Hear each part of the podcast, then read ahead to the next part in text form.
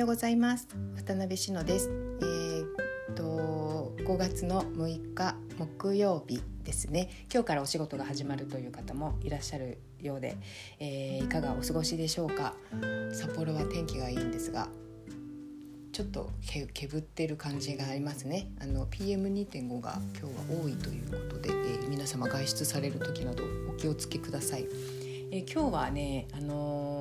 先に結論めいたことを言ってしまおうと思いましてっていうのはあ私の今のところのその色と文様の、えー、根拠のとりあえずの着地点ですね。うんあのそれについてお話をしたいと思います。えー、展示会場にも文章にして、えー、展示をしたいなと思っているんですけれどもこのことに関しては、まあ、今のところの着地点ですね。えーとね、3つ大きく分けて3つありまして、えー、1つが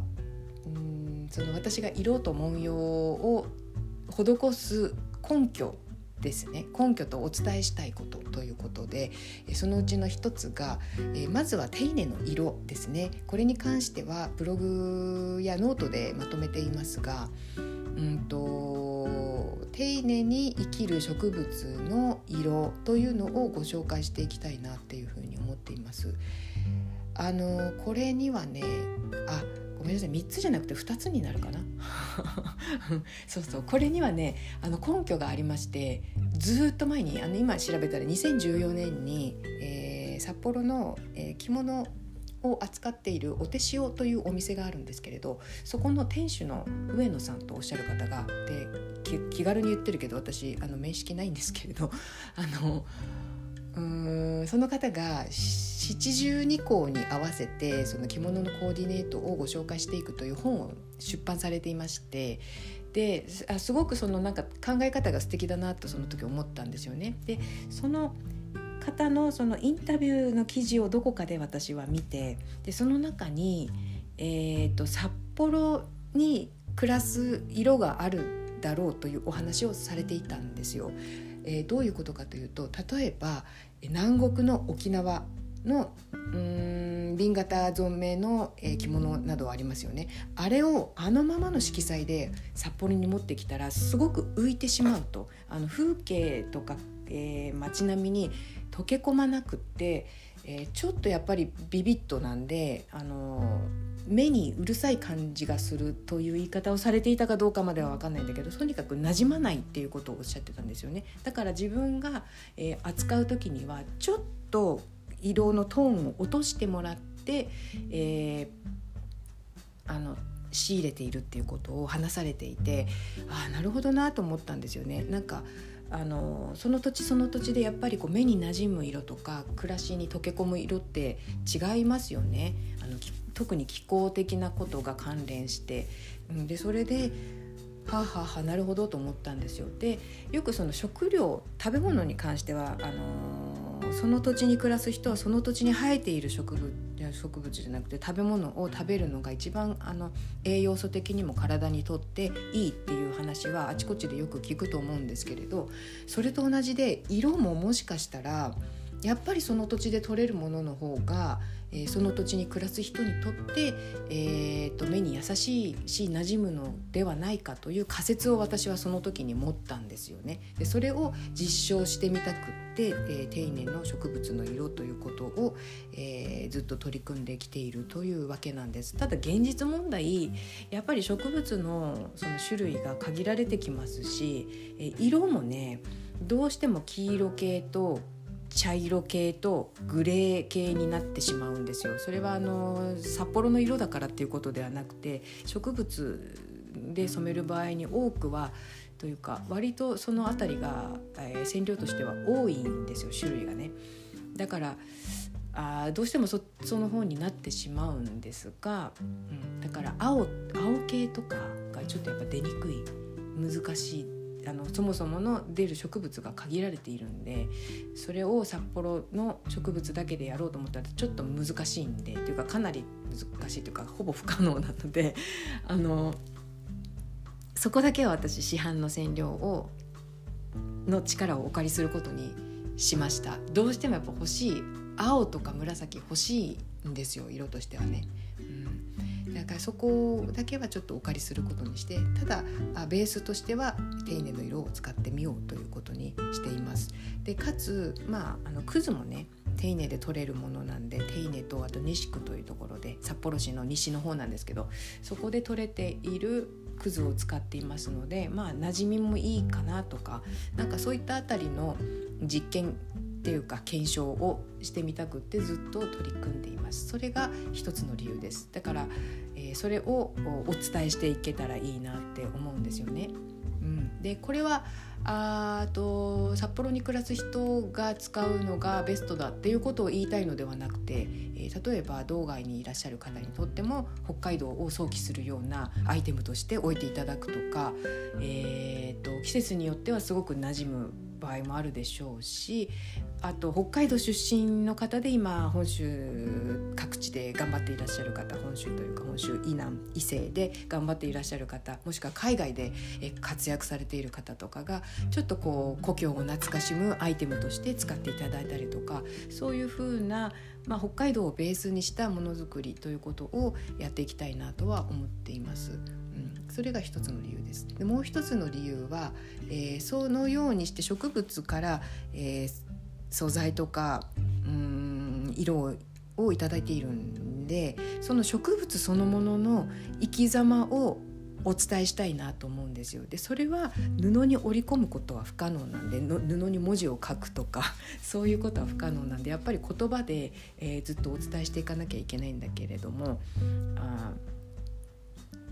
例えばですね例えばなんですけど目松酔い草という草がありまして私はその植物で色を最近染めるようになったんですけれどこれがまた本当面白い植物でいろいろ面白い植物なんですよ。もう見れば見るほど、うん、だからよくよく観察して気づいたことを、えー、ブログとノートにまとめていますのでよかったらご覧いただけたらと思うんだけれどもなんかそういう、えー、私がよくよく観察をして気づいたようなことを一緒にお伝えしていけたらいいなって思うんですよ。で、まあ、それを手にした方はその例えば目松酔い草の色をベースに使っている帯地であれば、まあ、目松酔い草今の季節こんなことをしているかなとかちょっと擬人化してるけど今今頃花開いてるのかなとか今頃あの芋虫寄ってきているのかなとかなんかちょっとこう日常からふっと視点を変えるというかなんかそういうアイテムになればいいなっていうふうに思っています。で人によってはもう受け取り方はいろいろで例えばその植物の生き方から、えー、自分の暮らしを顧みたりとか、えーと、地球環境のことを思ったりとかいろいろだと思うんですよね。なんか受け取る方がいろいろに受け取っていただけて、えー、その方の暮らしに役立てていけるように、えーと、言葉を選び選び、えー、言葉を紡ぎ出し、うん、お伝えしていけたらいいなっていうふうに思っているんですよ。はい、そその2つだな2つの理由ですね。うん、そうそう。うん、あまああとまあちょっとおおまけ的にその札幌の風景これちょっとありきたりなんですけど札幌の風景をうん盛り込みたいというのも多少はありますね色味ねまあでもこれはあんまりなんか意図的にやるとちょっと私の感覚ではやぼったいんであまり意図的にはやらないんだけどただね面白いことに結果としてそうなるっていうことはよくよくよくあるんですよ。あの出来上がってから帯地が織り上がってから、えー、後で私があ綺麗だなと思って撮った風景写真と全く色合いが同じだったとかそういうことってすごくよくあります。あの色染料も限られているし色色の数も限られてるんですけど色のトーンとかも限られてるんですけどそれでもその私が見た風景というか私が撮った写真の色合いとほぼ同じになるってすごい不思議なな現象だなって思ってるんですけど多分ものづくりされてる方とか、まあ、織を特にされてる方とかそういう経験ってよくあるんじゃないかなって思うんですよね。自分の中にある風景が知らずそこに映しし出されるっていうことってきっとよくあるんじゃないかなと思うんですけど、うん、まあだから後付けで、うん、その風景っていうことも盛り込む時もあるかもしれないんですが、うん、まあちょっとでもあれかな。ん、やっぱり私の感覚ではそれはちょっとやぼったいですねただ今回の展示であ夜明けというタイトルあのドーンというタイトルをつけている帯地があるんですけどこれはね私ねその夜明け前の紫をどうしても見たくて毎朝早起きをして空を眺めていたという そういう本当あの なんというかえー、そういう私の体験を盛り込んでます、まあ、受け取る方によってはそんなのうざったいんですけどってなるかもしれないんですけど、うん、あそうそう。もうもう一個あるか、うん、あのあとはね純粋にその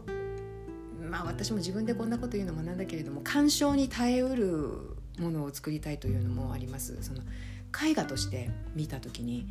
えー、その私が今まで言ってきた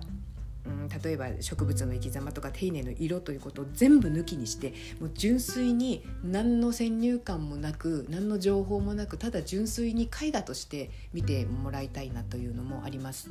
うん、だからそこでえーと、受け取る人が自分の心象風景を呼び起こしてこう懐かしい気持ちになったりちょっとほっとしたりそういうアイテムとしても、えーと存在できるようなものをにしたいなというのもあります。ちょっとねこう忙しい毎日の忙しい毎日の中でもちょっとそれに触れることで、えー、ふっと我に返るとかちょっとした隙間が自分の中にできるとかちょっとしたゆとりができるとかそういうような、えー、存在でもありたいなというふうにも思っています。だからねあのー、まあ、例えば今回のその「ドーン」という帯地は私は夜明けのつもりでやってるけれども、えー、夕日として見る方あのなんていうのかな夕暮れとして見る方がすごく多いですよね。だから皆さんの中であの色合いって、朝朝よりも夕方につながることが多いんだなっていうのも改めて思ったりとか、うん、あのなんて言うんだろう。過去にもうん帯地を見てその自分の中であるこういう風景と結びついたよっていうことを話してくださる方が結構いらっしゃってね、うん、なんかそういう風に見ていただけるのもすごく嬉しいしそういう存在でありたいなっていうことも感じています。うん、この辺りがあれですね、うん、だからまあまとめて言うとその帯地を持っている方の暮らしをちょっと変えるっていう感じですね。うん、大きく変えなくていいんだけどちょっと変えるで、まあ、そのちょっと変わることが積み重なっていくと大きく変わっていくことにもなると思うんですけれど、うん、なんかそういうような存在でありたいなっていうふうに思っています。はいはい 話をしました。あこれがうまく文章にまとまるといいんですが。ということで今日はあこの辺で終わりたいと思います。最後まで聞いていただきましてありがとうございました。それではまた明日。